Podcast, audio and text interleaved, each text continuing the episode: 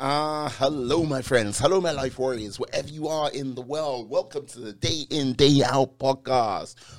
Today on episode 200, I was very lucky, privileged to have uh, Taylor Rourke on the podcast. He is a facilitator of creative purpose, initiative, initiative coach, as well as guiding authenticity leadership authentic leadership, excuse me. Uh, got to say, had a rather wonderful conversation with him, uh, how he got started with it all.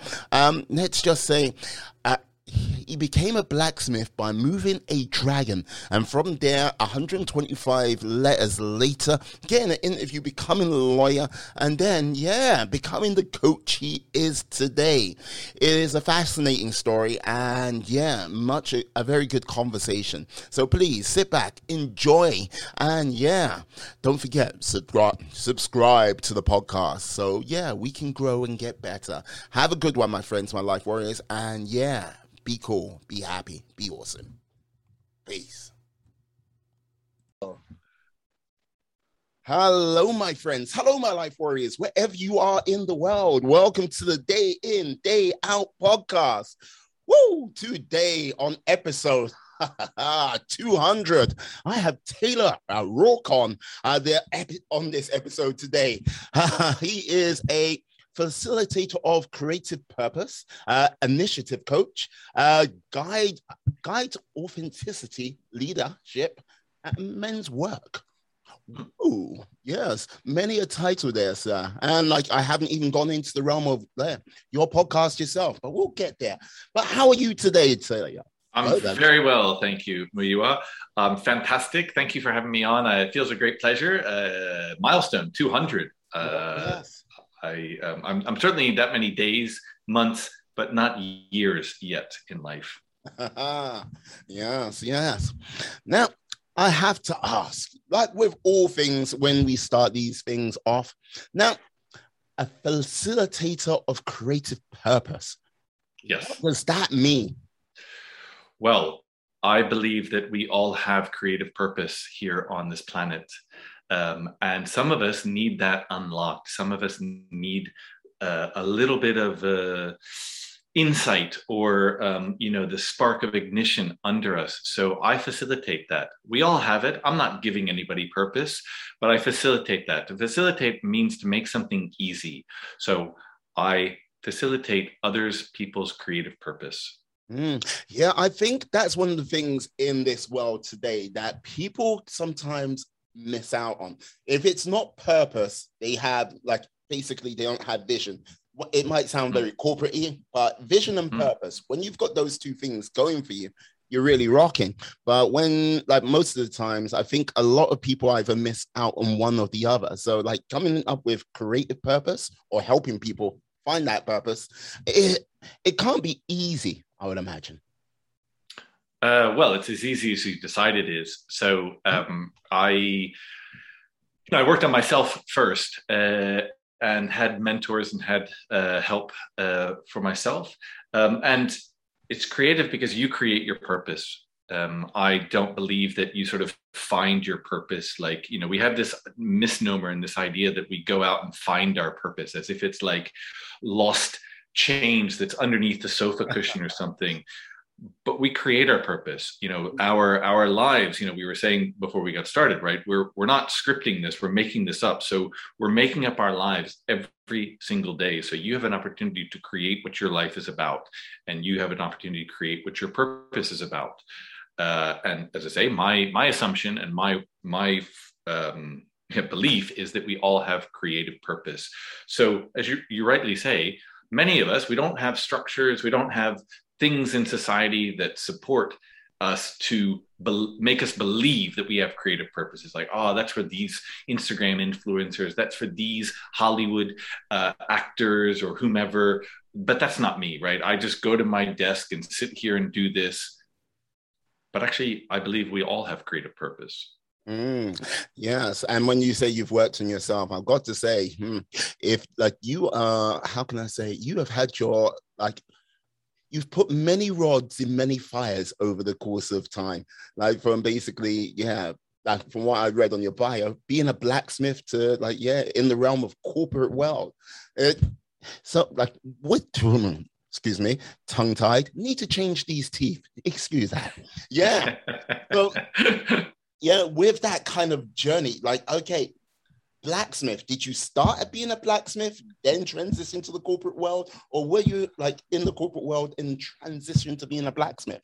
No, so it was it was the former. I mean, you talk about many rods in in the fire, and blacksmithing yeah. is literally that. You put a rod of steel in into the coal fire, take it out, and and beat it and forge it into uh, the forms that you want.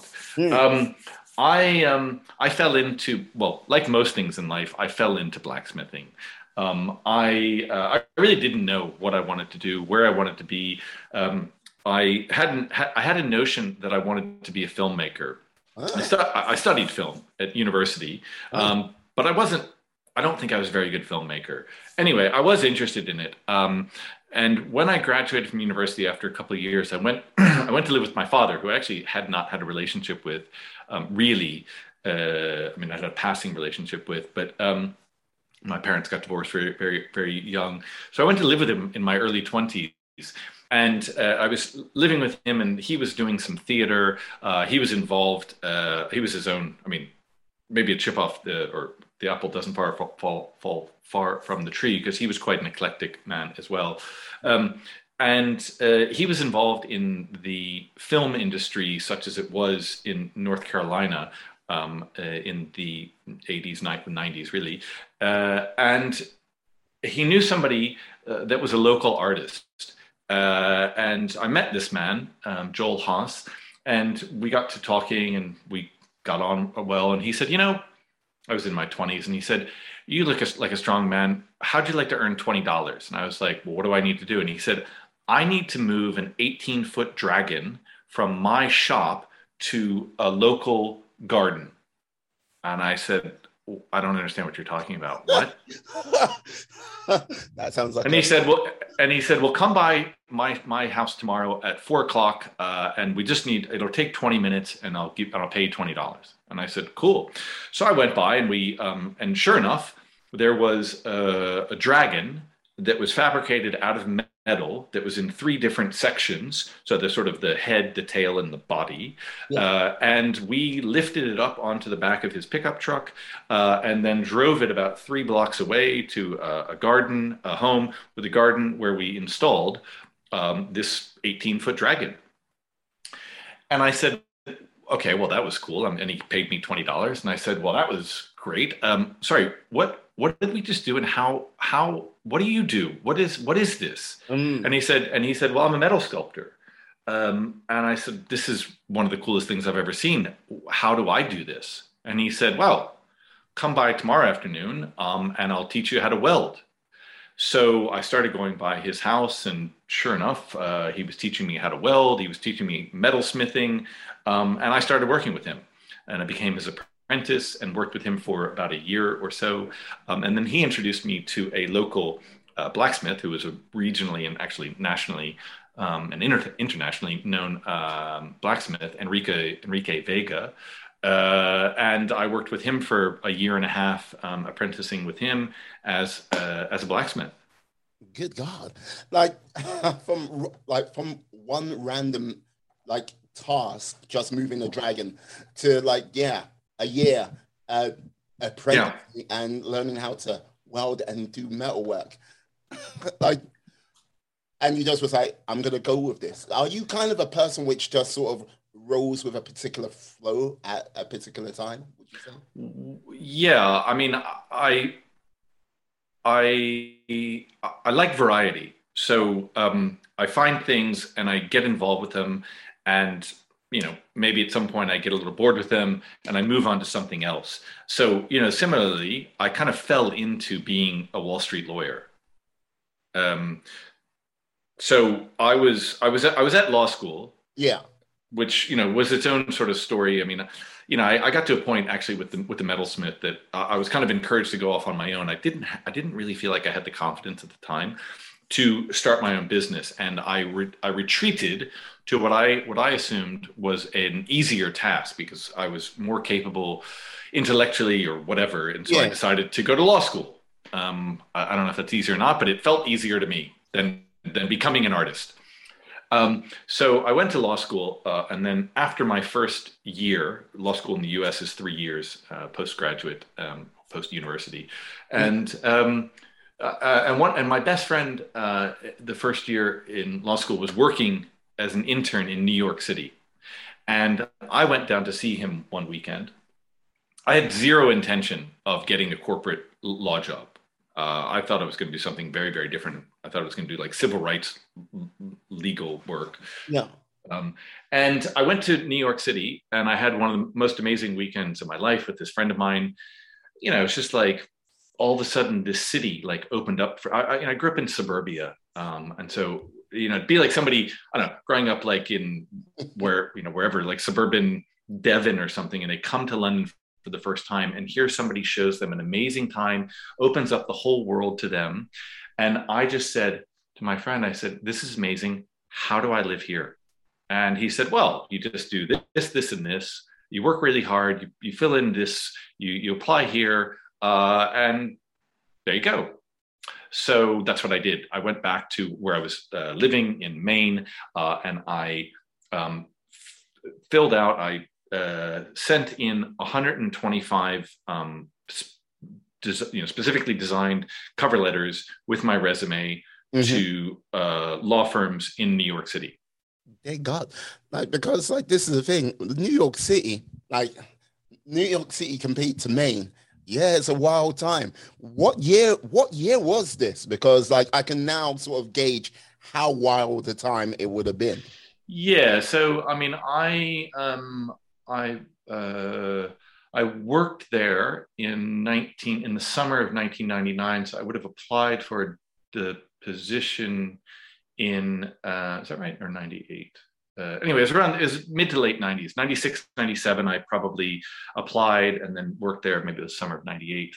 Um, ah. Yeah, so it was it was still. Um, I, I, will say, you know, I mean, I I'm fortunate. Uh, I went to I didn't go to a Harvard, Yale, Columbia, these kind of you know prestigious law schools. I, I didn't have that pedigree. I went to a very regional, small um, podunk, we would call it, uh, law school, podunk, yeah, uh, law school, um, backwards, right, in in a sense, and um, but it was the dot com boom, and so there were people, law firms were hiring. Oh, we'll take people from this place and that place, and mm. and I just slotted into that, um, you know, sort of, uh, yeah, realm and and and world um, and got a job from it. And, and actually, I got a job because uh, I'd been a blacksmith because I put it on my CV. Um, and when I went to the uh, interview, people were like, "Well, this is interesting. What, what, why is this here, and what does this mean?" And so I had a whole story about um, how being a blacksmith related to being a lawyer, mm-hmm. uh, and um, and I was in control of the conversation uh, because you know most conversations you know you go to a law firm and you want to make people look how cool you are and you well i interned and i you know made yeah. copies for this state senator. And people are like great great. That's really really impressive. The sort of standard uh, sales pitch everyone yeah. does in that interview. Like yeah i can imagine. So i didn't have that. I had my own thing and i didn't know how good it was until i showed up and people were like i mean i actually only had two interviews uh, in new york. Out of the 125 um, uh, applications, yeah. I had three interviews. Yeah. Right. No, but that's all, all you need. yeah, well, yeah, no, but this is the thing. That's what you got to do, though, because like many people think, yeah, you apply like you apply to one or two places, and there you go, the job comes into play. But like yeah. applying for 125 places, just getting three responses, and out of those three, you got in. Like, yeah, because of how can I say, like your past as a blacksmith. uh, that's like going right. I can imagine where they're. Mm, maybe he can shoe a horse for us. Just, just, just want to see him do it. Is that done? So you're going to hire him on that basis? Yes. Let's let's go. So exactly. Ah, So like this is the thing. You're like doing the law thing in like let's just say a very about a very interesting period of time. Uh, definitely for New York City, like like mm-hmm. late nineties going mm-hmm. into the early two thousands. Now mm-hmm. because yes, dot com that went that went pop. And yeah. yeah. Uh, were you around during like the September of 2001? I was. I was living in New York. However, I wasn't there uh, when it happened. I was on. I was on vacation with my then girlfriend um, and who would well now my ex-wife, but um, in uh, Utah. Uh, we were at Zion National Park, um, and um, because I was three weeks away from leaving the US to um, fly to Tokyo, Japan. I had months before secured an, an, a possibility, again, to your point of like what's, uh, you know, where, where my nose follows. I, um, I chose, oh, I asked to go to, uh, to a foreign office um, and originally, the human resources department said, no, we won't allow you to go because you don't know a foreign language uh, and you don't have enough experience. And I said, okay, well, that's what I want to do. And months later, they called and said, Hey, do you want to go to Tokyo? Because we need somebody junior who doesn't need to speak the language who can work there. And I said, Sure, yeah. great. So uh, that was done in June of 2001. And so I was set to leave New York the end of September. Um, and that's what I did. I got on a plane uh, three weeks after 9 11 and flew to Tokyo, Japan. And I have not lived in the US since. My God, like you are like the. Do you remember a TV show called The Littlest Hobo? No, but I like it. Like basically, it was a it was a TV show about this dog which just like went on its adventures just in the mid like in America. Just like it'll go along, it'll like help a random stranger out. But I I don't know, like I had some great life coaching skills and like get their lives sorted. And then once his job was done, he went down the road. and like yeah. kind of yeah, it's kind of what I do yeah. Because yeah. you are you've got the, the wandering man genes. Like because like if you like on yeah, you know what, I haven't been back to the States since then. Wow. it's like I mean I, have been back to visit, but I haven't lived there. Yeah. I, I lived in Tokyo, I, I lived here in London, I lived in France, I came back to London and now I just travel around. So Ah. I mean, I'll, I'll, I'll, give you. So uh, the, the the place I own here. I mean, now I'm really homeless because the place I own here um, yeah. uh, which I uh, renovated uh, all of last year, all through COVID. I renovated my apartment, spent a ton of money, spent a lot more time and money that I ever knew I had. Yeah. Um, and it just got flooded out uh, last year. Sorry, last a week ago. A week ago today, oh, completely flooded. It's completely destroyed. It has to be completely renovated. So I'm homeless. So I'm I'm I'm now back on the road. Oh my lord! Like, yeah. What part of London do you live in? I have to ask because like London, like this year, it has been hmm, it has been the year of rain and then more rain. And just when you think there hasn't been enough rain uh, a little bit more rain. Like, so i was i was away for most of that. I haven't been in london really since uh, mid-june. Okay. Um, but my place is very central uh, in bloomsbury. Uh-huh. um, yeah so near euston russell square for i don't know central london yeah. yeah. I know it well. I, I have staggered through those streets uh, many, many, many, many people stag- yeah. many people stagger stagger through those streets. Yes, like going yes. Sometimes with the homing beacon of a carrier pigeon, like just to get me home. And sometimes, hey, I, I can't go into too much detail because yes, I'm sure my mother sometimes listens to this podcast. I don't hate to be that one, but yeah. Oh, nah, but yes, got to say it. No, so this is the thing. You apart from doing all this bouncing around and like being a lawyer in a like foreign country and everything like this. Now, what put you on the path, your true path of today?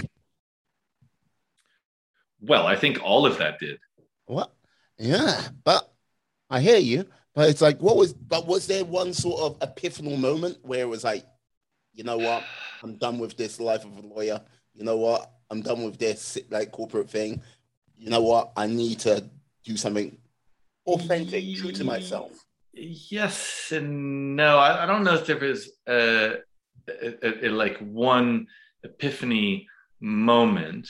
Mm. Um, I mean, I, have I've sort of stumbled through a bunch of different things, and there were definitely some some low and very challenging times. Um, when I uh, when I I worked for I worked as a corporate lawyer for five years. So I worked uh, in New York, Tokyo, and then here in London. Mm. And um, after well, certainly my fifth year, I realized that I wasn't particularly happy doing what I was doing, and that I wanted to leave. So I said, um, I my ex girlfriend, and then who became my wife, was a woman who I met in New York. We lived in Tokyo, and then uh, uh, when I moved here to London, she's French, and she moved to the south of France. So we started talking about starting our own life up together, and mm-hmm. France seemed France seemed nice, and we thought we could make it really work there. So um, I decided after five years to to leave corporate law. Uh, it just wasn't, you know, it was good good pay, but it yeah. wasn't, as you say, it wasn't authentic. So um, so I left. Um, and I lived in south of France for uh, nearly two years. Um, the marriage quickly came to its conclusion. Uh, and uh, I like the way as, you, as, I like the way you went. It quickly came to uh, its the end. The its yes, conclusion. yes, yes. Not um, yes, uh, and um, and so all of a sudden, I was in the south of France um, without really the job that or career I, and i was stumbling a bit and mm-hmm. obviously then then our relationship was over. So i kind of had to look and see what what else uh, was around. And um, you know i had a lot of options. I thought well do i go back to london? Do i stay here in france? Do i mm-hmm. move back to the us if so where do i go? Do i go to new york? Da, da, da, all this and um, as it would happen a you know providence grace however you see it uh, a job pretty much landed in my lap.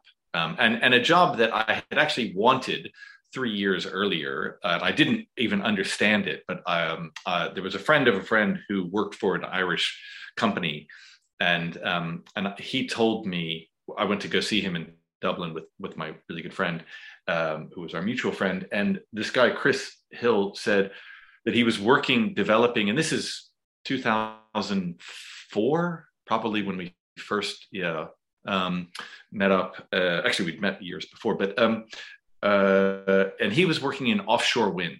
So he was developing offshore wind farms. So yeah. uh, I mean, even today, offshore wind farms are pretty obscure because people are aware of wind turbines and wind farms, and they maybe hear about them or see them on hillsides and whatever. But offshore wind farms are wind farms that are out at sea and there's there's a number of reasons why um, they're put out there. Uh, but they just they winds better they, they produce more energy all sorts of things anyway when i heard about it i thought that's one of the coolest things i've ever heard of how do i get involved mm. and my friend said in 2004 he said well i don't know keep keep in touch we're always looking for new people the industry is growing um, at that point there were probably you know less than a few hundred people working in the industry fast forward to uh, early 2006 my ex and i were splitting up and um, my friend called and said, "Hey, um, you know, I'm really sorry you're doing so poorly, and you know, it's breaking up, and not yeah. sure what you're going to do. I think Chris has a job uh, in offshore wind." And sure enough, there was an, there was a job that, I mean, nobody had any. I mean, jobs descriptions would say, you know, like the normal thing. It's like, well, you need five years experience in the industry, but the ind- the industry was less than five years old, so yeah. n- nobody had that. Um, and the job required somebody, not required, but it definitely fit somebody with a legal background. Mm-hmm. So it was working on contracts and working with the government and, and doing all things. I mean, this is a one and a half billion pound infrastructure project uh, that would take you know seven to 10 years to develop and build. Mm. Uh, and this was three years into the project, um, and they needed, they were expanding out. So I came back to London, uh, got this amazing dream job working in offshore wind. Uh, yeah, I mean, we were just literally making up. It was once again being whatever you're, you're traveling uh, hobo, just coming in and figuring things out. Uh, and so I did that for about five years um, uh, in various guises. I then moved into consulting. Um, and at some point, I suppose in consulting, after a few years, it was a fine job, but um, it felt like I was just shuffling paper from one side of a desk to the other. Yeah, no, this is the thing. The problem with consulting is like, okay, you go into a company or organization and like, yeah, you're kind of pay to be the bad guy in mm. some respects. And if you're not fighting against one person or you're not going against another group or there's someone who's like guarding all their little cookies uh, they've got in that company as hard as possible, you're kind of not really doing the job properly, I'd say. So I wasn't doing management consulting, that kind of thing. We yeah. were consulting, we were advising companies who were looking to buy oh. or man or manage or sell yeah. offshore wind farms. So we had expertise that could help them run or buy a particular project. Um, and and helping banks finance things. I mean, it, it, had its interesting points. Anyway, after a while, I was just shuffling paper from one side to the other, and yeah. I wanted and I wanted to change. Um, and I was doing my own personal development work um, in in intuition and creative consciousness or creative purpose. Um, and I wanted an opportunity to do something else. Uh, well, that opportunity happened, occurred to me, maybe because I created it or called it in. I don't know. You can try to dissect it. Um, because even though the, the industry was growing like crazy, yeah. uh, my company had uh, diminished from about 90% in staff over five years. And uh, now, what is it, four, four and a half years ago, mm-hmm. maybe something like that, uh, I was made redundant. Uh, my, my, my department was shut down. I was made redundant. And I all of a sudden had an opportunity to say, well, I didn't want to do that anyway. I wanted to be my own, run my own business and be an intuitive coach. Mm-hmm. So that's what I did. Like, how do you become an intuitive coach? well, uh, you just choose it. I mean, you know, as I said, I was doing my own personal development. I had been working with uh, my mentor, William Whitecloud, um, who has, you know, he's written a few books, he's developed his own trainings.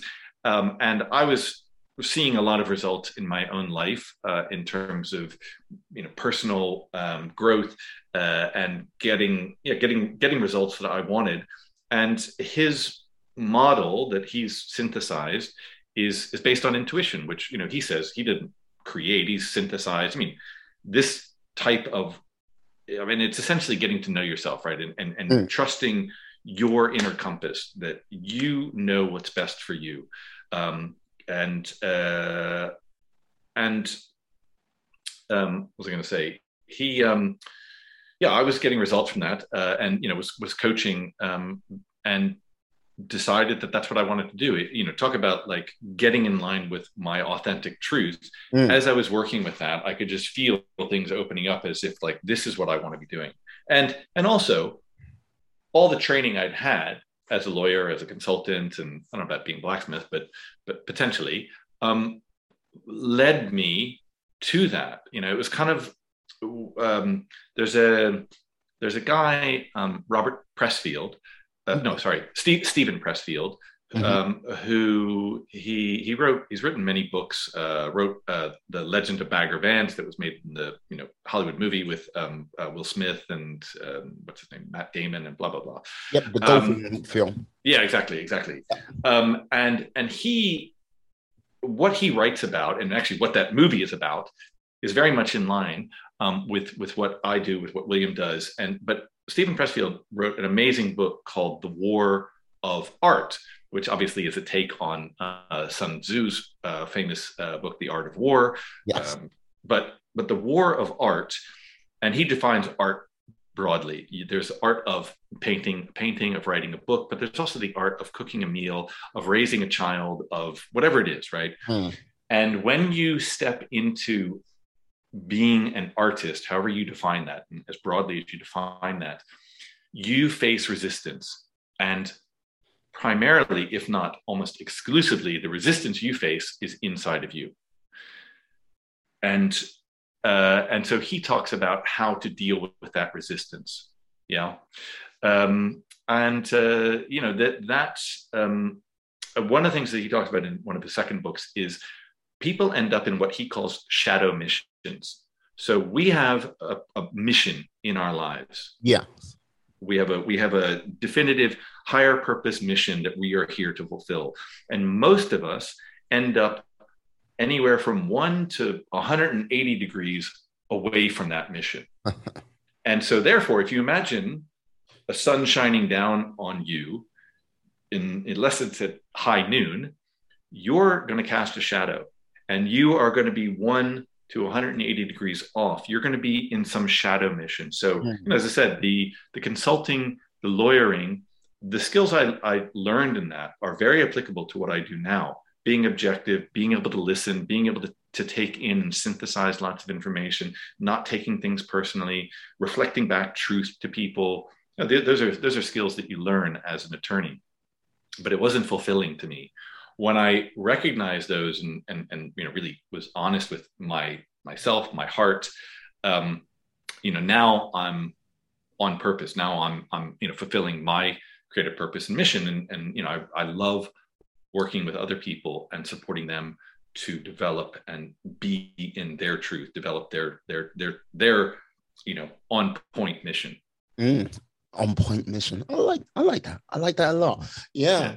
Like this is the thing. Like I would imagine because of yeah, the jobs, the traveling around the world and everything like this, you sort of constantly sort of putting yourself in a place of discomfort in some regards because like okay, you could have happily stayed in New York get in with that sort of vibe and just kept on carrying on.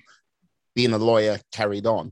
Like could have been a like still being a blacksmith, started to have your own business and just carry on. But that sort of like moving, moving, moving, moving, moving, uh, just keeps you unbalanced and you get to like get a better take on yourself.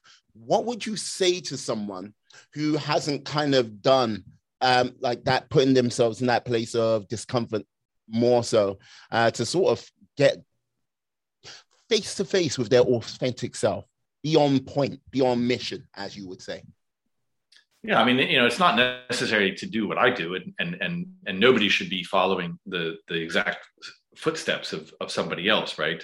Um, each person has to decide for himself or herself what is, uh, you know, what that mission is. But I will agree that um, putting yourself uh, at your limit, at your edge um, of what's known and what's unknown. You know, mm-hmm. we we learn we learn things by stepping into the unknown. You know, we were saying before, right? That, that life isn't scripted. This podcast isn't scripted, and there is a tendency in all of us uh, to want safety and security, and that's natural. That's a that's a human thing, right? We want to know what, what roof is over our heads. We want to know how how the meal's going to come on our table, mm. all that stuff. Um, but of course, none of that is actually truly certain. I mean, I just shared. I have a roof over my head that I spent a lot of money on, um, and a week ago it completely flooded out. So where am I? Do I have the security of that? No, I assumed I did. I put a lot of money into it, but now I'm homeless for six to eight months minimum while the insurance deals with this and rips everything out and starts over again, right? So this illusion of safety and security is just that. And and I think for many people, um, they we want to extend that. We want to extend that illusion of security and, and actually believe that it is truly secure mm. to all these other aspects. Um, and there's nothing wrong with that. Uh, uh, you know, there's absolutely nothing wrong with that. Um, but I think more and more, you know, the world we live in um, is showing the the cracks in those foundations, in those assumptions. You know, I was sharing with somebody uh, over the weekend. Um, I was on another podcast, and you know, some some younger some younger uh, folk, younger. and uh, yeah, exactly. It's like, a, it's like uh, back in my day. Goes, he goes back in my day, and exactly. you look at him like, oh, but you're 10. What the hell are you talking about? uh, it wasn't like this back about five years ago. Back when I was a kid. Mm. Uh, yeah. Um, but you know, I was, but I was sharing. I said, you know, if you look at like, I mean, I'm 51. Uh, you know, if I look at my parents and certainly like you know my grandparents' generation, right? You know, mm. there were. I mean, I, I, could you could find the equivalent uh, here in the UK, but like you know, take your like IBM General Electric, right? These are like these gold standard nothing's ever going to change ford motor companies right? I mean back yeah. you know back then it's just like you get a job with those companies and they're like okay cool. You are set. You have a job for the next 35 40 years whatever it is um, and we're going to take care of you you're going to get this much money and you're going to rise up and blah blah blah blah and you get this much vacation and here's your security and then here's your pension at the end and here's your gold watch that we thank you for your service yeah. and then you can go to Florida or go on your cruises and whatever you want to do right? And people are like cool handshake I'll take that contract right? Also because people didn't realize that maybe they could do other things. Well that's gone. I mean that left that you know that left the the building 30 plus years ago, right? Because mm. those companies, they're like, well, we're going to merge with this company, we're going to hack this light, uh, workforce, and so all that, you know, all that assumed security is is gone. So, you know, I think as people were on the receiving end of that, people started saying, well, why would I give my life to a Ford or an IBM or whomever if there's no loyalty? And so I think we're in this place now where people realize that that you know we still kind of look for some sense of security, but it, it, it's really not there, right? And, and, certainly the last 18 months has shown us, well, ain't ain't nothing certain. no, like you know what, like this is the thing. Yes, a small bit of pathogen can like wreck the world in like no time at all.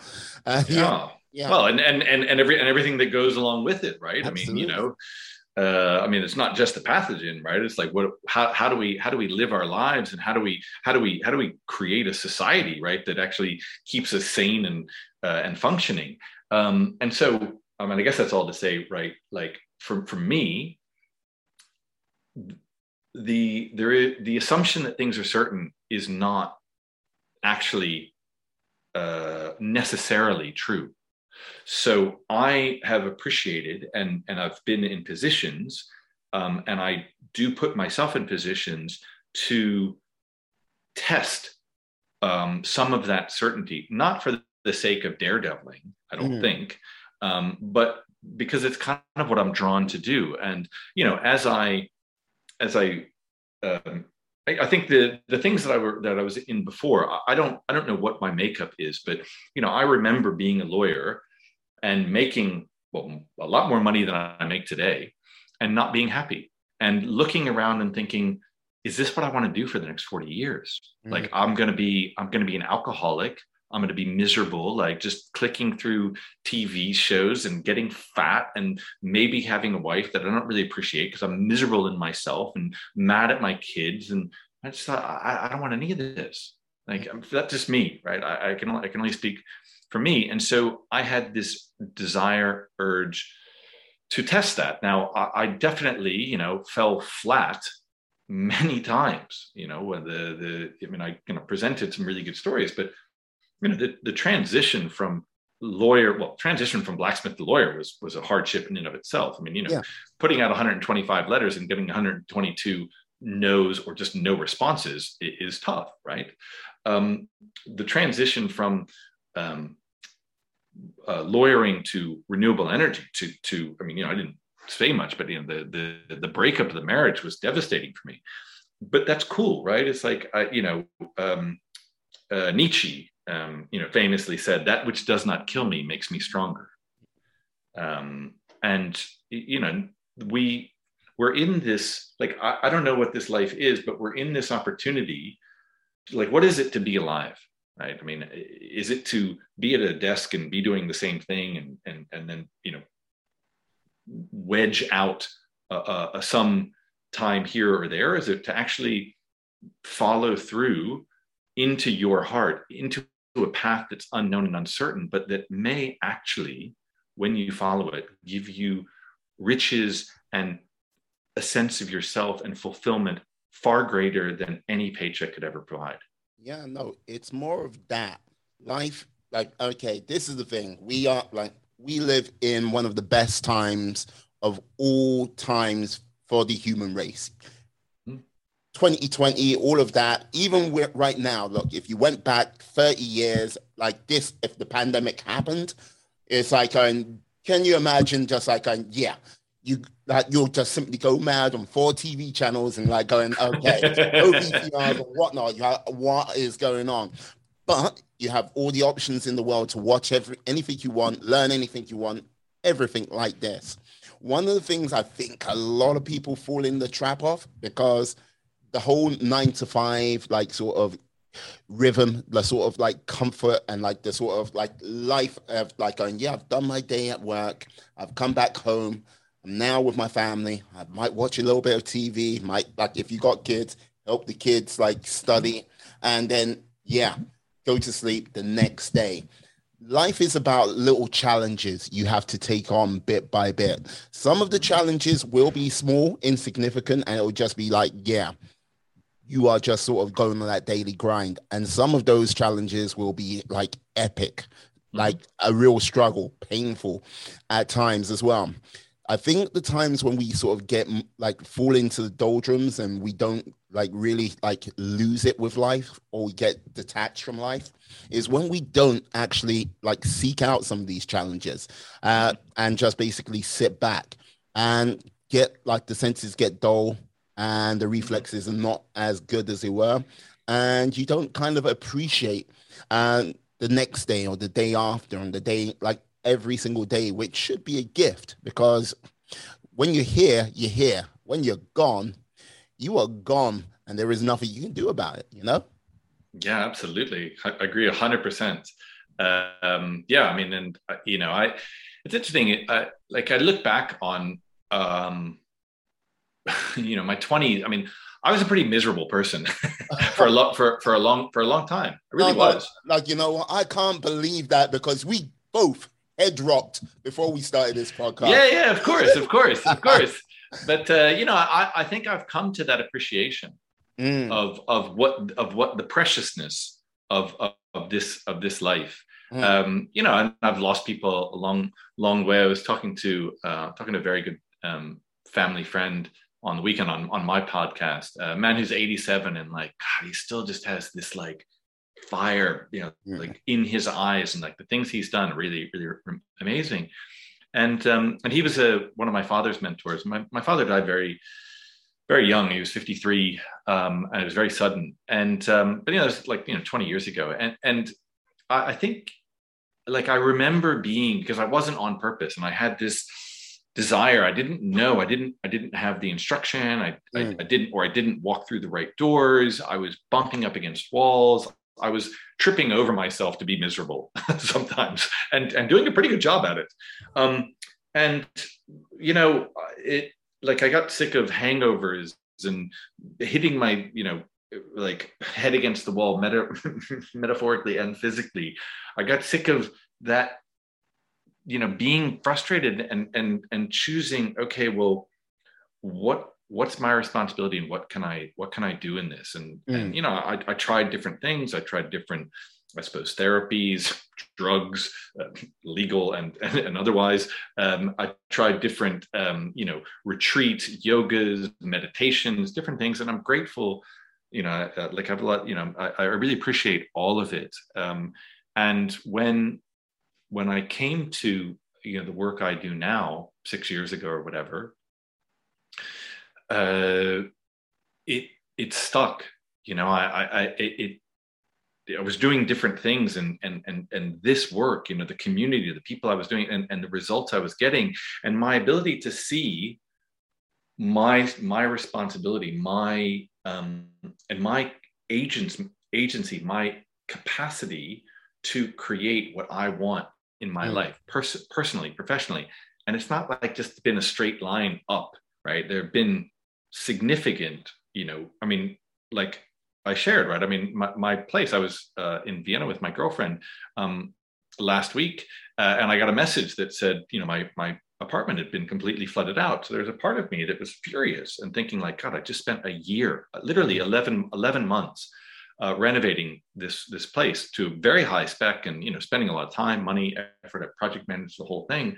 So there's a part of me that is like wants to go to victim right? And say oh woe is me and let me post on social media and, and get everybody to say how sorry they are for me. And i just thought yeah okay i mean what's that about? What's that about? Like what, what's what's you know why don't i see how this how i can actually you know in myself first of all take responsibility and decide what I want to do with this, you know, and, and what's the the the opportunity or the blessing right? What's the lesson? What's the uh, you know assume that this is here to serve me rather than that this is here to take me down and prove how insubstantial and da da da i am. Yeah let's just assume that this is here for for my learning for my as a blessing for me yeah, no, but like this is the thing. So many people. Okay, look, don't get me wrong. There's bad things what happen to people uh, like mm-hmm. every day. And look, sure. there are there are many a situation and circumstance which, like, if someone went, like, yeah, I'm the victim in this like situation. I'm like, you go, yeah, you damn right. I saw what's happened. Oh my god, no.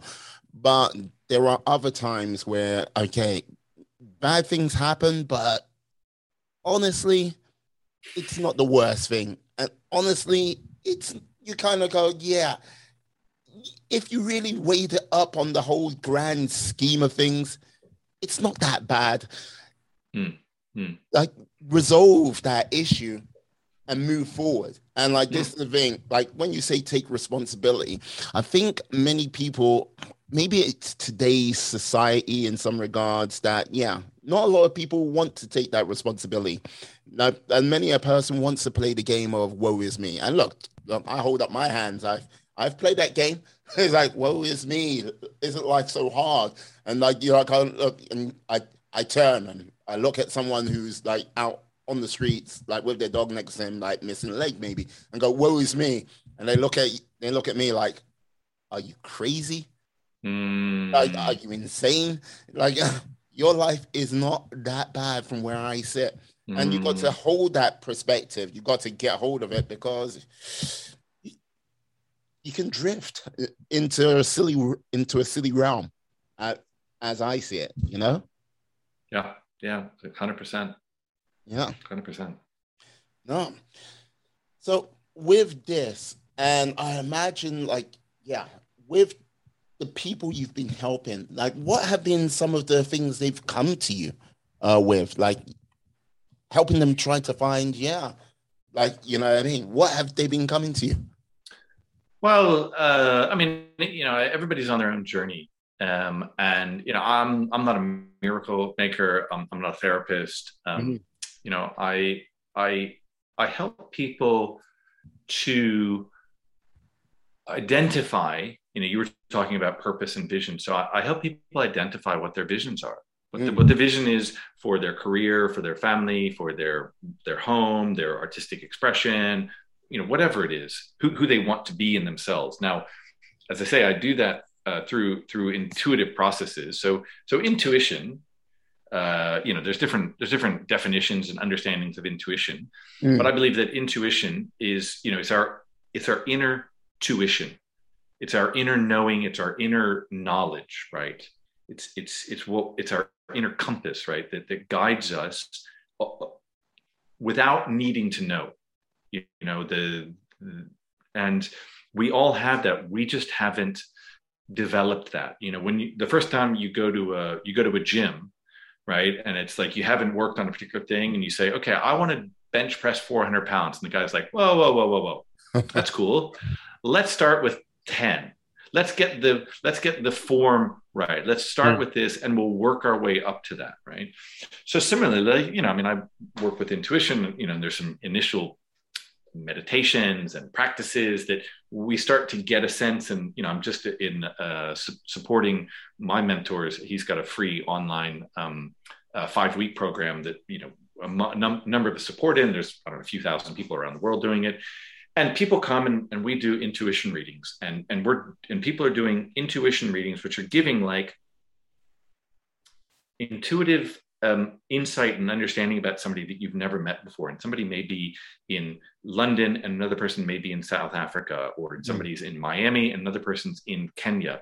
And people are on zoom and giving readings like insight into what somebody's gifts talents and abilities are what their um, uh, what their you know what, what their weakness or what their limitations are what their fundamental limiting beliefs are. And they're getting accurate information and people are saying i don't understand. I mean it seems psychic but it's it's in intuition. Intuition is what the mind apprehends before rational thought kicks in. We're so used to rationalizing and saying, "Oh, I couldn't possibly do that. I don't have the right. I don't have enough money. I don't know the right people. I'm too old. I'm too young. I'm too thin. I'm too fat." All the excuses we give. But the you know, on some level, I believe we're connected to everything through all time and space. Yeah, not to get mm-hmm. too woo woo, but like we're all energy. we're all energy. We're all vibration. So yeah. so we are connected, right? So on, on some level, we can connect to that and and and there are tools and techniques you can learn relatively simple that connect you to that. Now is it going to be flawless and and uh, and, and get you to the moon on mm. the first day? Well maybe not. Maybe, maybe it's uh, like i say it's something you need to practice a little bit. Uh, you know I'm, I'm, I'm much better intuitive uh, coach today than i was two years ago or four years ago right when i started. Um, because I'm I'm in that practice and I'm learning, right? I'm, I'm, I'm constantly putting myself in that. So I help people identify the visions of what they want.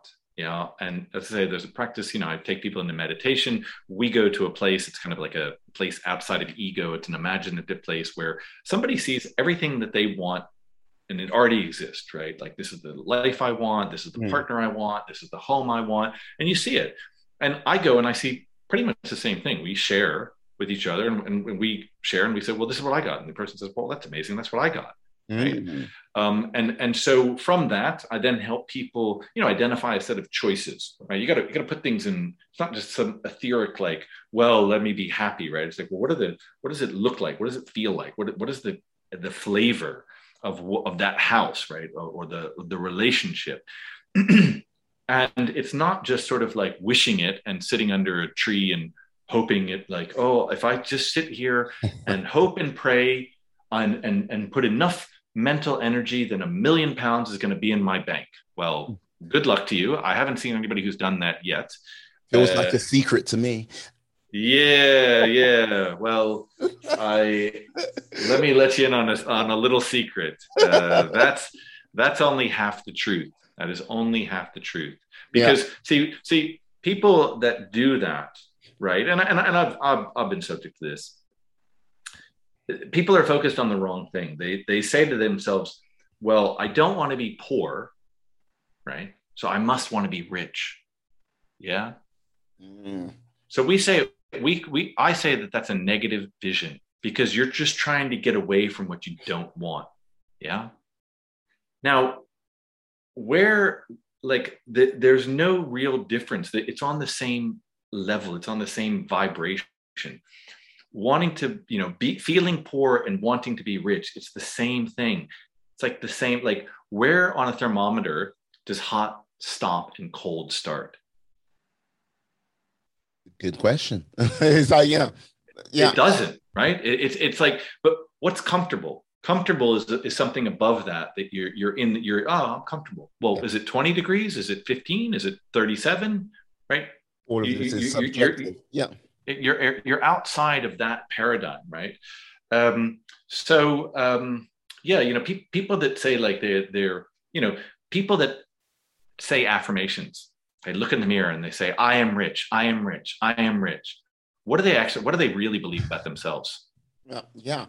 Well, like, this is the thing. Like, when anyone who, like, okay, vision, like I said, vision and purpose earlier in the podcast. And like, look, mm. I be, like I believe if you've got like a vision and a purpose, yeah, you will put yourself in the right direction. Like you've got a direction you can head in, mm. but you still need to have a plan. You still need to have some type of like cause and effect. What is that action you're going to take? Because look, as you said earlier, with a number of people, like yeah, coming in day in and day out, like with their excuses. The amount of times people come up with an excuse not to do something, but seldomly do that thing, one thing to take action. if it's to write a book, just like do the first sentence. And then basically, once you've done that sentence, do a paragraph. Once you've done, do another paragraph, another paragraph, you've got a page. And then the next, like, then you move on to the next page, another sentence. Mm-hmm Mm-hmm. Uh, a lot of people, they get caught up in the excuses. It's like, yeah, as you say, they don't have the time. Oh, yeah, I'm too old. Oh, yeah, I'm too young. Oh, yeah, I don't have the money. Oh, yeah. But rather than sort of looking and concentrating and focusing on what is the one action I need to do today to make it make that move to start that momentum and build it from there, you know? Yeah, hundred uh, percent. And what I would say, I mean, it's it's in line with the way that I coach people and, and how I, um, you know, run my own life. Mm. So there's a structure. Um, creating, even if it, if it sounds a little unsexy, has a structure to it. Yeah. Um, it, creating is structural, and you know, there's one thing to have a vision, but you need to know where you are in relation to that vision. Mm. Um, because then then there's a there's a relationship between two points where you want to be and where you are and when i say where you are i don't just mean like, oh, I'm here in London, I don't have money, and da da da. I mean, like, where are you really in yourself? Like, mm. oh, well, I don't believe I can do this, or I don't believe I deserve to have what I want. So when I work with people, you know, this, as I say, goes back to, um, you know, my my, you know, I think it's helpful to have the the legal training I have because I don't get involved in people's stories, um, and I actually don't, you know, like, I'm interested in truth. So where are you really? Where are you really in yourself, psychologically, emotionally, spiritually, whatever it is, mm. financially, all that's relevant. Because you know, Carl Jung said, uh, which I love. Carl Jung said, "Until you make the unconscious conscious, it will direct your life, and you will call it fate." Yeah. So one of the things I do is in that current reality, what, what the truth of where you are in relation to your vision, I make the unconscious conscious. Mm. So we we and and you can do this in, in, in intuitive practices. Yeah, you you you call out. Well, actually, I'm I'm focused on what I'm really focused on is believing that I'm not good enough or believing that uh, it's going to be a waste of time.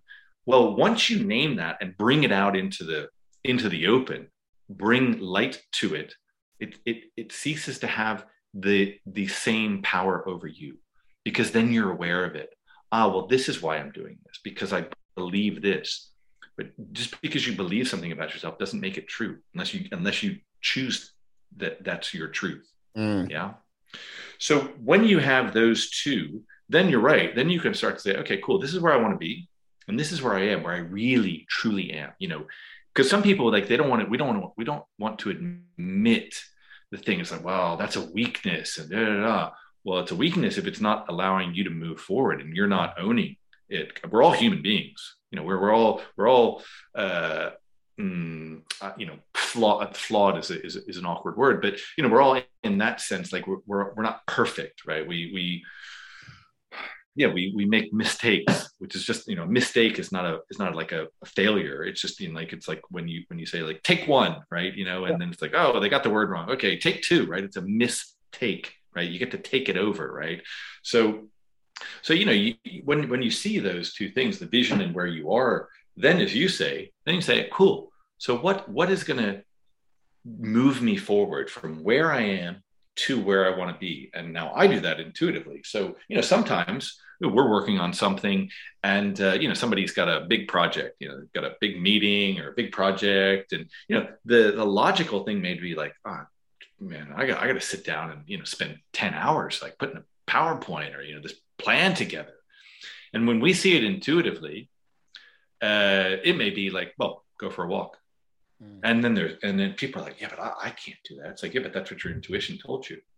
And when and when people, you know, when when I do this, when my clients do this, when when when we get something intuitively, an action, a step, an insight to take, and they follow through with it, that's when the magic happens because what will happen you know uh, somebody you'll get something like that you you know you'll get um, well just just um, just go for a walk and the person will go for a walk and they'll meet the person who's going to out on the walk that's going to support them that actually is the person you needed to do to provide the office manager or to provide this other thing that if they hadn't if they just sat at home doing the work that they think they should do that they think is going to get them where they want to go, but they don't actually follow their inner compass. They don't follow their intuition.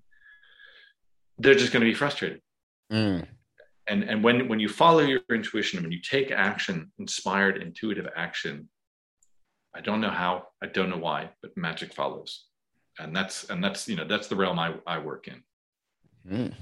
Ah, a magician, a sorcerer, as you will. An alchemist, yeah. An alchemist. Mm. I turn lead. We turn lead into gold. You know, all that unconscious stuff.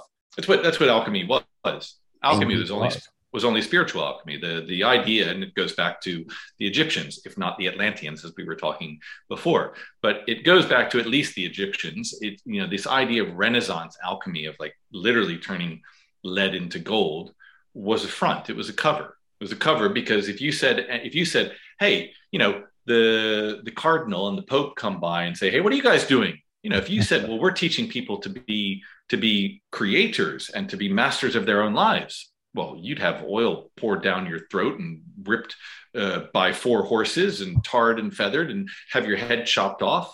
You couldn't do that. That's heresy. so they, what do you? Uh, uh, nothing. We're just uh, turning rocks into gold. Going to make you really rich. Oh, okay. Carry on. Yeah, keep doing what you're doing. That's cool. it's like, wait, isn't that witchcraft by another name? No, yeah, no, no, no, no, no. No, but if, but if it's making the ch- if it's making the church and other people rich, it's okay. But yeah.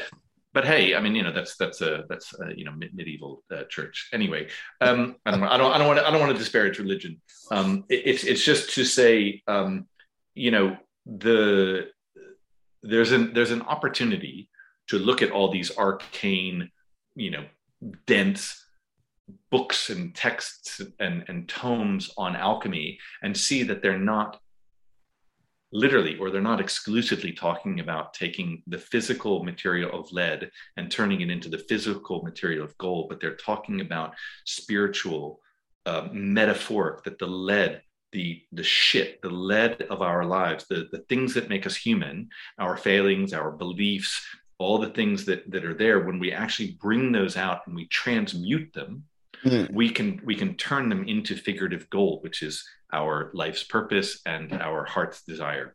Yeah. Interesting.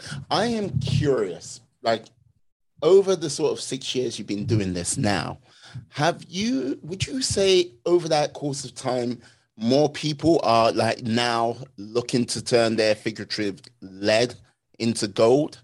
Yeah. Has there been a marked increase? Like yeah i mean either either there has been as a, a you know truly uh, mm-hmm. and that and that's a and that's a factual occurrence or i'm just operating in a realm where i'm coming across more of those people you know so mm. my my antenna is open more to to that I, I do but i do think uh, and maybe it's both right because you know um, as i said i mean I've, I've traveled in lots of different you know sort of esoteric circles and done lots of different practices and meditation all, all, all you know also yoga and, and, and other you know other practices.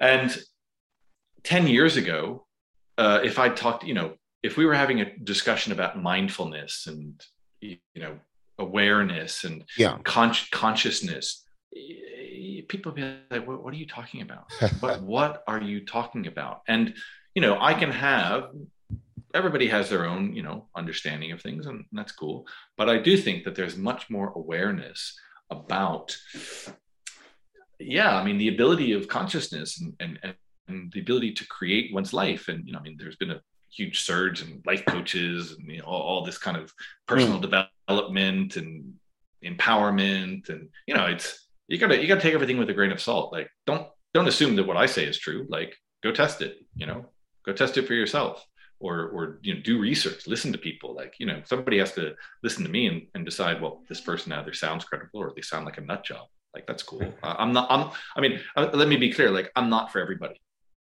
You no. know I, I i recognize and and and not only there are people that want personal development and you know i have uh, stopped working with people and people have stopped working with me because we realize that we're not on the same page you know? I'm i'm interested in in working with high level creators or people who want to be high level creators and i can help them do that right? And and i i not that i guarantee results but i i work with people because i know in myself that i can help them create beyond their expectations but i also hold people to i hold people to their truth I have a high standard, but I hold people to their truth.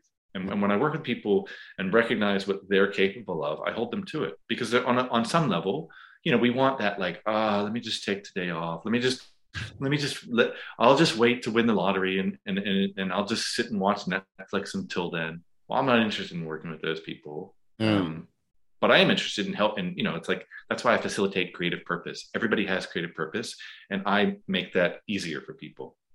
Mm, yeah, no, the friend what like basically goes, hey, yeah, you want to sit down, watch this film, eat this pizza? Okay, don't worry, go with it. yeah, go with it.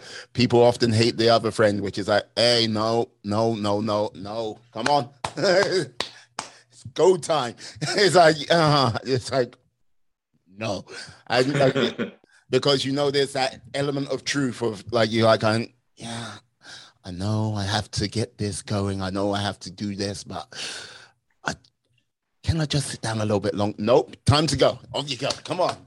Yeah, I mean, I I don't really. Uh, I mean, I take your point. I don't necessarily like.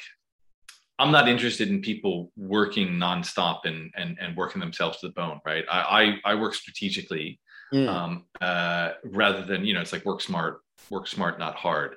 Because uh, I've worked hard. I mean, I, have worked jobs. I mean, when I was a lawyer, I was working 60, 80 hours a week, right? We, we were doing all nighters. We were working till three in the morning. I, I did that. I can do that. I'm not, I'm not interested in doing that. If somebody else wants to do that, that's cool. They can do that. Um, you know, I, I don't actually think you need to, because, and also like when I work hard, mm. call it now, when I work a lot, I do work a lot, um, but I enjoy it. And so, you know, sometimes you know, I'm, uh, you know, I run my own business. I have my own time, um, and um, you know, I can take time off and then work till midnight, or you know, there there's flexibility. But you know, I, I don't think it's necessarily a sense of what I have to do and must. And you know, I grew up with a should was probably the the most prevalent word in that my that came out of my mother's mouth. Uh, love her to death, uh, but should, should, should, Taylor, you should do this, you should do this, you should, should, should, should. Um, and I got really, really sick of it. So when I hear myself or somebody else say, I must, I have to, I should, it like, you know, sets off alarm bells because I get this like, oh, mm. is that a, is that a choice? Are you, are you choosing from the depth of who you are to do that? If you are, cool and say you choose it because must has this like have to has this like obligation burden of like oh you know i must go on i have to do this because you know it's like do you want to do you choose it mm.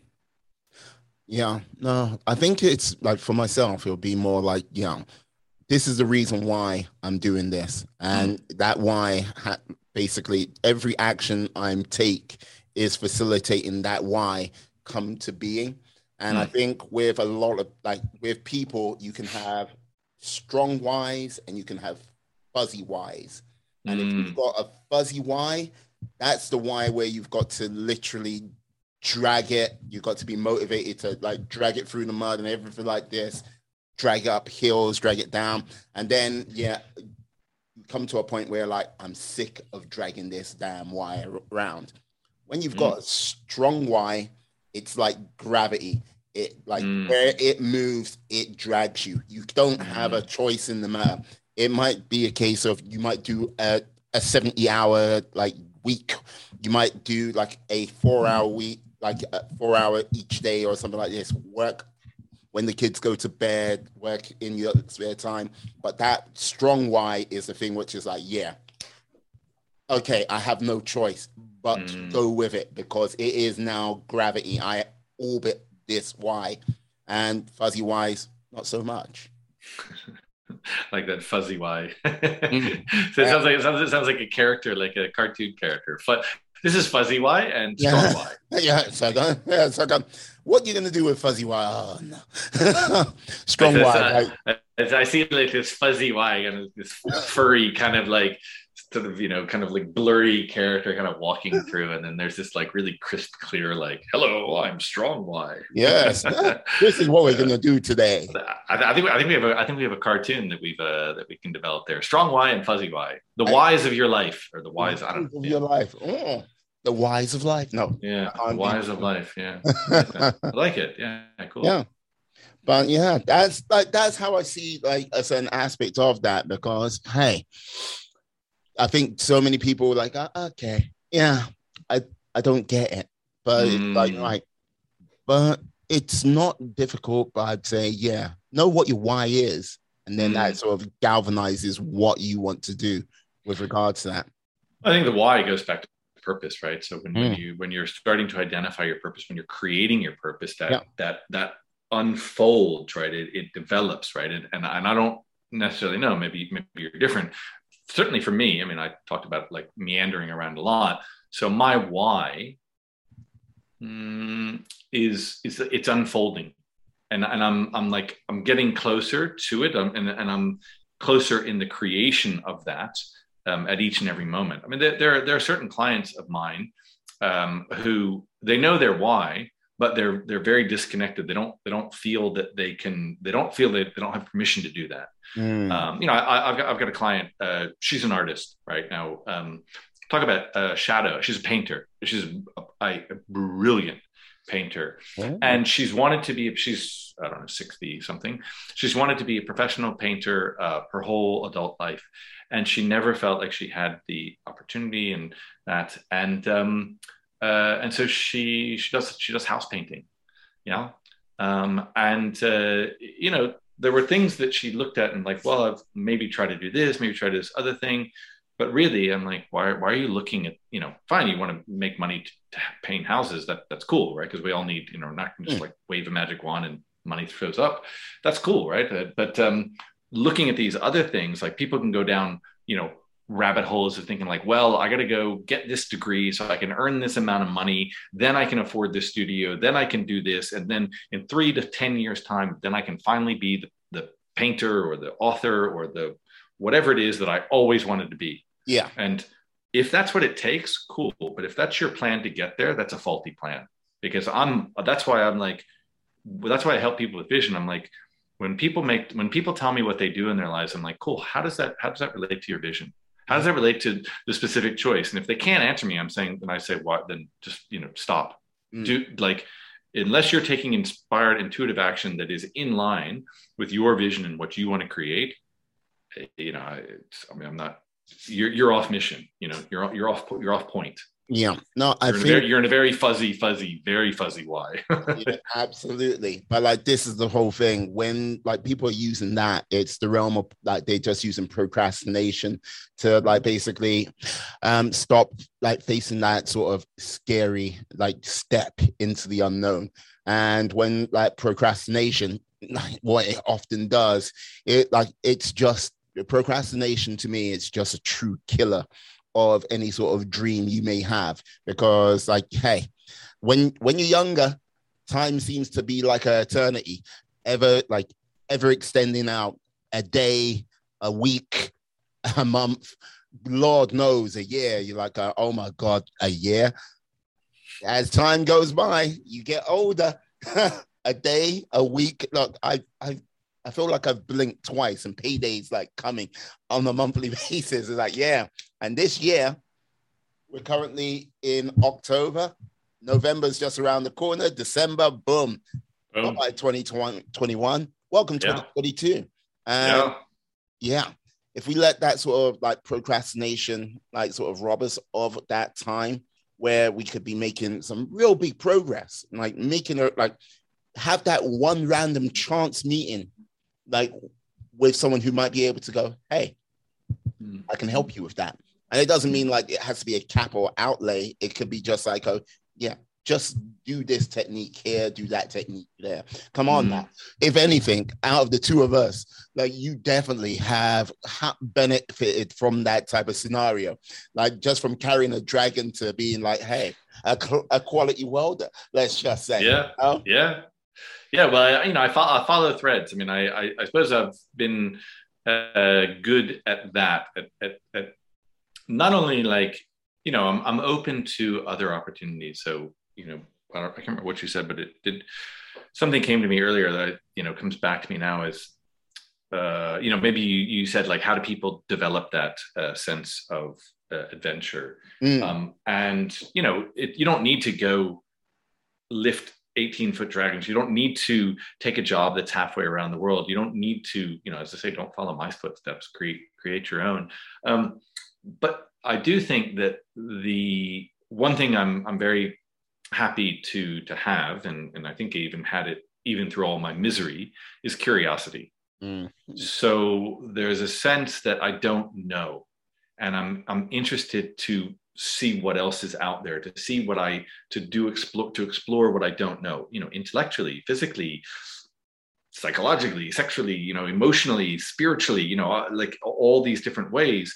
Not to like push myself to to go places that I'm not comfortable with necessarily, but because just to be curious, like what is it, you know? So when I wake up in the day, I mean, you know, sometimes I have very specific plans, and sometimes I'm like, cool, I'm curious to see what happened. You know, when I come on a show, right? I don't know. I mean, you know, we we we develop a, a conversation, and I'm curious to what's going to unfold and and be with that experience. Hmm.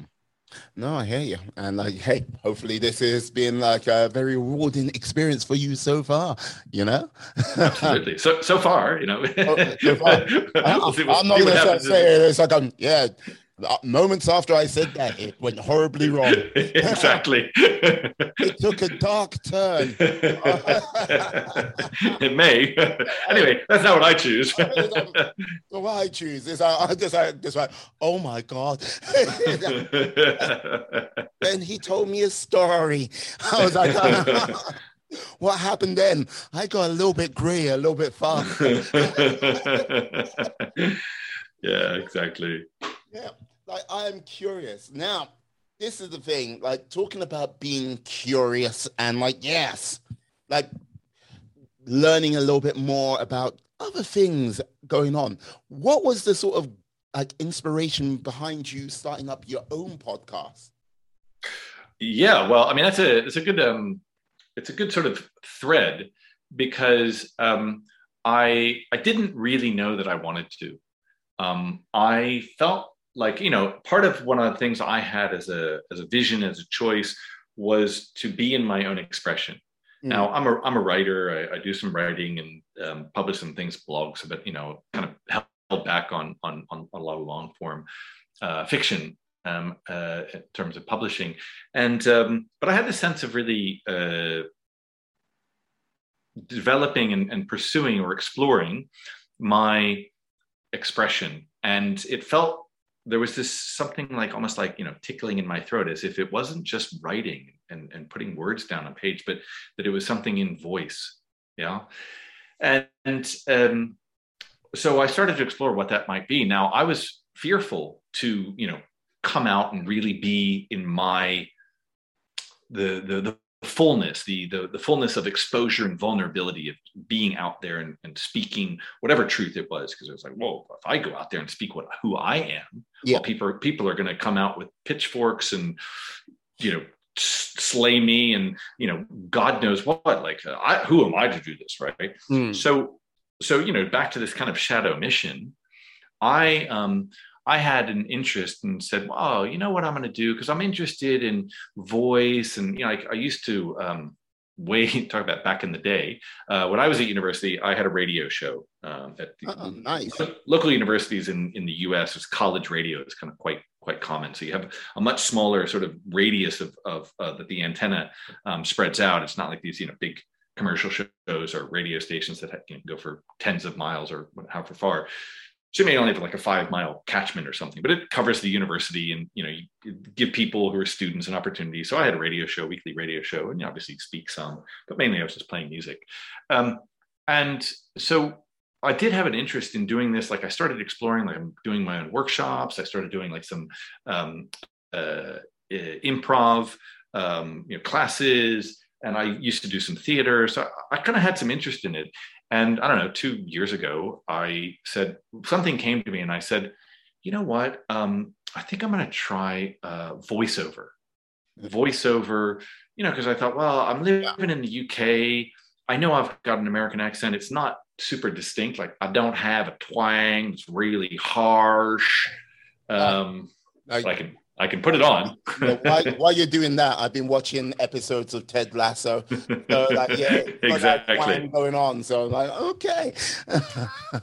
and you know, people have said like, oh, you've got a good voice, relatively deep and you know so i was like okay cool well i'll, I'll explore that so you know i started i bought some equipment i bought a microphone did it i figured out how to do um, editing and putting things together and you know similar to the 125 um, uh, you know resumes i sent out for legal i sent out you know dozens hundreds you know let me do this let me put this and i got a few gigs i did some voiceover for some uh, for some book narration. I was much better at book narration than I was at say commercials, right? Yeah, for whatever reason. Anyway, whatever. Um, and I was doing it for a while, right? Uh, and it was cool, but in a bit like the corporate work, I realized that although it was interesting and to be kind of you know fun speaking into a microphone and doing this and being involved in audio, I was kind of just doing other people's work. Like here's somebody else's script, here's somebody else's book, here's, and I'm just kind of being that voice. And so, uh, having done that and having nobody come to arrest me or put me into audio prison or whatever it was I feared was going to happen, I got this thing. I, you know, I realized I was, I started listening to podcasts, or I had been listening to podcasts, and thinking like, actually, I think what I really want to do is is start a podcast. Mm. Now that started. Uh, I mean, my idea for my the inkling started for probably know, a year and a half ago, just about yeah.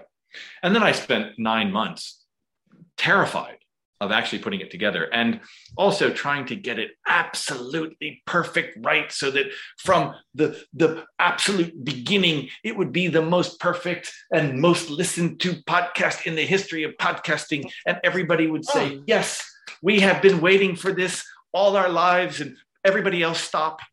When when you spoke cherubs came down from heaven. Exactly. And like blessed us all. Exactly so I I put a lot of effort, you know, and and and coming up with uh with a theme and talking to people about coming on as as guests and figuring out how to edit and doing the artwork and da da da. da.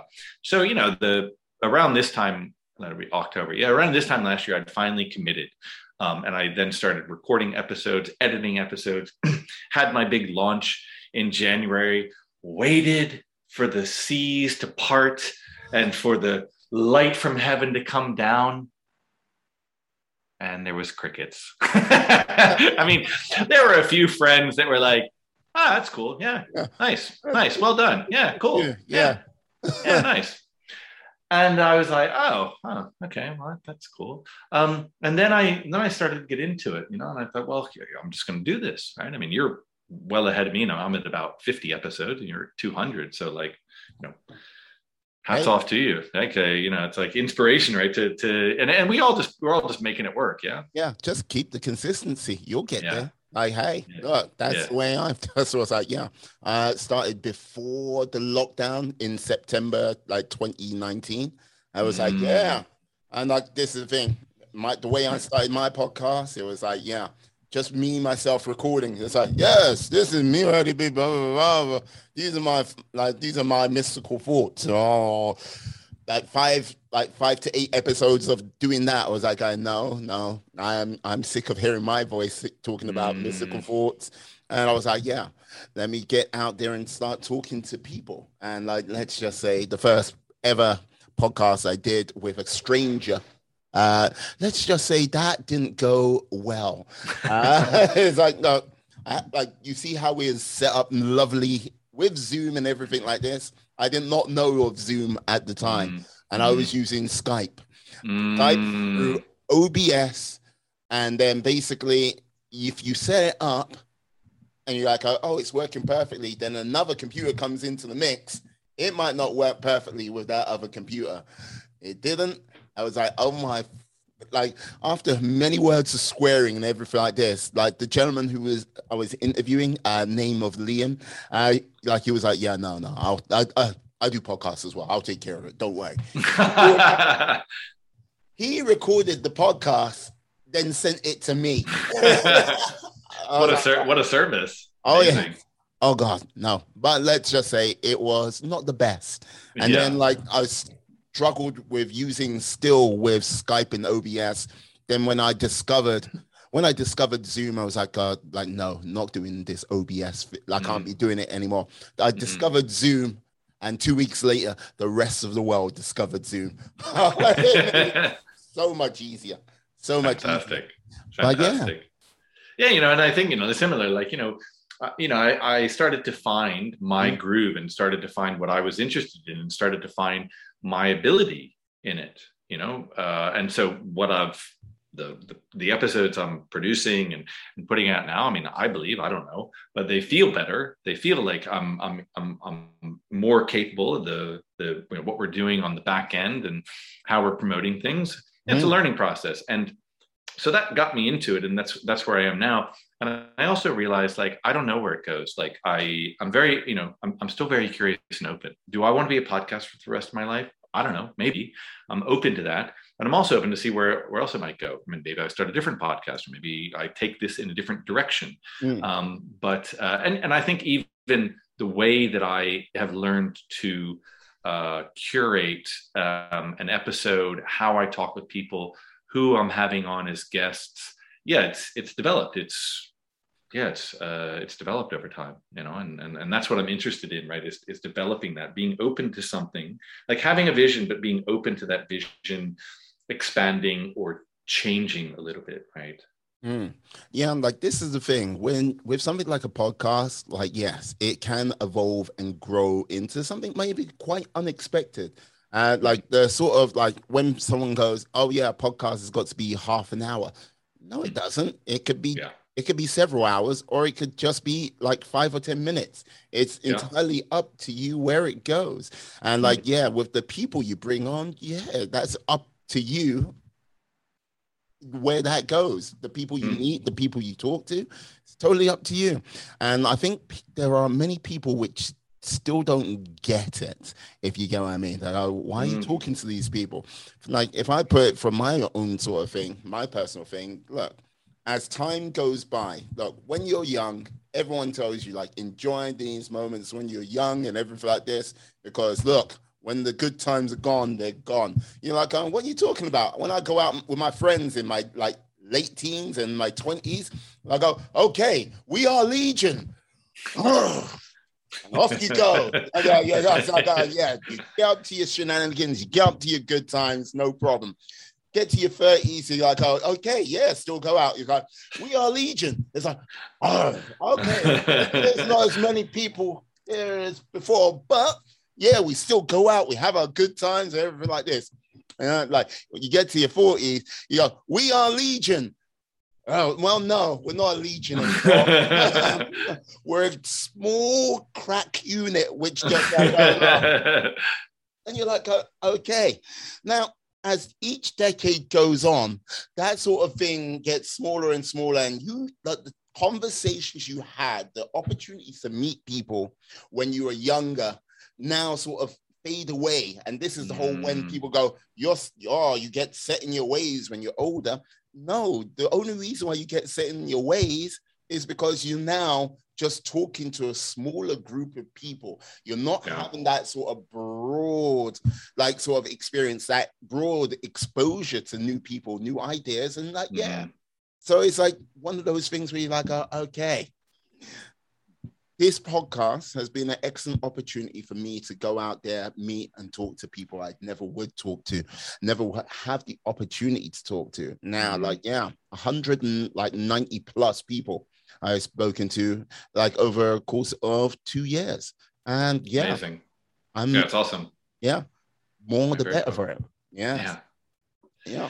Yeah, I mean, and that's the thing. I mean, there is like you know, it's like we we we produce these to to you know entertain or you know for for, for listeners out there obviously it's not just uh, us to, to record for ourselves and yet there's something we get back for it right and and you know as you say so like I, am learning mm. um, i'm growing uh, and yeah like I'm, I'm following my own curiosity like if if i get to a point where i say well i'm not enjoying it like like being a lawyer i, I would stop doing it yeah but right now i'm enjoying it more and more um, and making connections and Sounds like you are too. So that's that's why we're still here. Indeed, indeed. Um, this is why I'm smiling.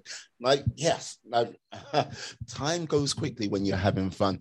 Now, I got to say, now, now, I have to ask. Like, this will be one, of, like one of my penultimate question, but a penultimate question. But yeah, like, where do you like? What sort of direction do you feel you're going to be going in over the next few years? Wow. Um, uh, well, more creative purpose. I mean, you know, I, I really feel like I'm opening up to my own creative purpose. You know, mm. I'm I'm I'm very interested in, in working with individuals, but working with groups as well. So, like, I want to go back into corporates and organizations to really um, merge and, and, in a way almost heal like some of the work I did. You know, I, I, I have a lot of sympathy for people who work in organizations, and I and I think that you know we have corporations and they do wonderful things. They make computers for us, and mm. car, cars, and all these things. But there's a lot of systems in in corporate organizations that limit the potential for people.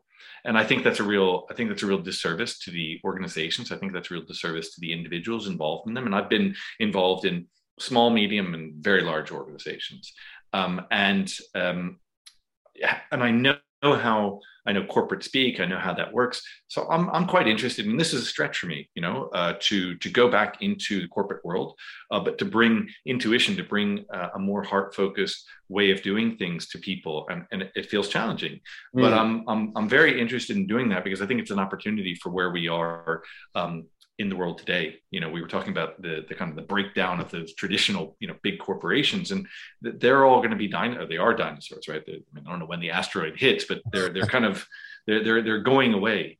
So there's an opportunity to be involved in something that is going to benefit everyone, and and and to and, and that it's going to you know bring in like I, I believe in synergy that um, the whole is greater than the sum of the parts. So that when three people are involved, because I worked in organizations where we were all involved and involved in something that was much bigger than us, and we leveraged beyond our individual capacity or in a and and and much beyond our a hierarchical capacity where it's like here's the person at the top then the two people below him or her and then the six people below him or her, them or blah blah blah blah.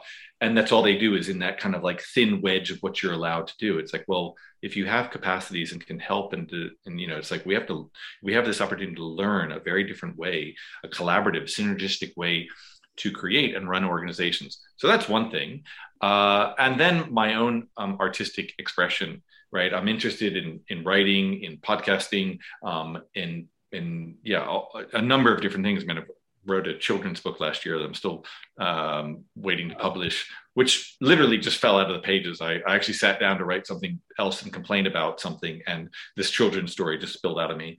Um, nice. Yeah. Uh, so you know, I'm interested in exploring and um, you know being in the fullness of my expression, um, and you know, like helping. Um, you know, like we all we all play our own part. So you know, I, I'm I'm very interested in facilitating creative purpose and you know it sounds a bit sort of lofty but like or, or i don't know maybe it sounds just arrogant or, or um, pretentious. But uh, you know there's this opportunity around consciousness and global consciousness. And i don't know where that goes but i you know it goes to the synergistic sense. And i'm interested like i've done enough work um, to see what the value of being honest with oneself to, to, you know to be humble with oneself. And if we started doing that individually and collectively i feel that you know maybe it's a belief maybe it's a, a blind faith or, or as i say naive. Um, but when we start to really open up to what's true and possible for us i believe that we have the potential to create a better world. And i'm interested in being part of that. You know i, don't i don't have all the solutions or even many of them but I can help facilitate people um, and hold space uh, for all of us or some of us to come together and, and, and, start to work on this. Yeah, no, but this is the thing. It's not like, well, like the whole thing is it's never about having the whole plan or the whole sort of grand scheme uh, to make the world a better place. It's just about like, hey, making the difference in your small area of the world. And if you can inspire someone else to make their small difference in their part of the world and mm-hmm. again and again and again and again hey then that's when it that's when you make a real difference it's mm. not in the sort of grand it's just like yeah being like as gandhi says be the change you want to be in the world and yeah. that just means just taking responsibility for yourself making it better and then yeah your neighbor will go okay i'm benefiting from this and there mm the neighbor from there, and the neighbor from there, and the neighbor from there, and the community as a whole gets better from it. And yeah, taking it from there, simply. Agree. Yes. Now, I've got to say, Taylor, thank you for coming on to the podcast today. Look, uh, yes, I could talk to you for a good chunk more. just I go, oh. but well, yeah. Thank, yeah, thank you for having me on. It's been a real pleasure. We've had a great conversation, and I appreciate the opportunity to be on, to get to know you, uh, and to yeah, create a, a, what I thought was a was a really fun um, and uh, curious, explorative conversation. There you go. There you go. I'm liking it. Can you tell the lovely people out there how they can find you? How they can find you on these interwebs? Mm-hmm. Yeah, the the interweb, the the grand interweb of whatever it is. So, uh, I mean, I've got social media. The Taylor Rourke on Instagram, um, uh, and my website. So my company is Galliant Trainings. That's G A L L I A N T. The website is galliant.life. Uh, and my podcast, The Adventures of Self. Uh, that's its tagline um, on uh, Instagram, Facebook, YouTube, The Adventures of Self. Um, that probably is, yeah, easy enough to, to find me. There you go. There you go. Yes. Uh, I, as I say, Taylor, thank you for coming on today. I'll put all of the descriptions, all of the note, all of it in our show notes. So yes, go out there, find him, subscribe, follow, do all the things which can help boost uh, Taylor's profile here.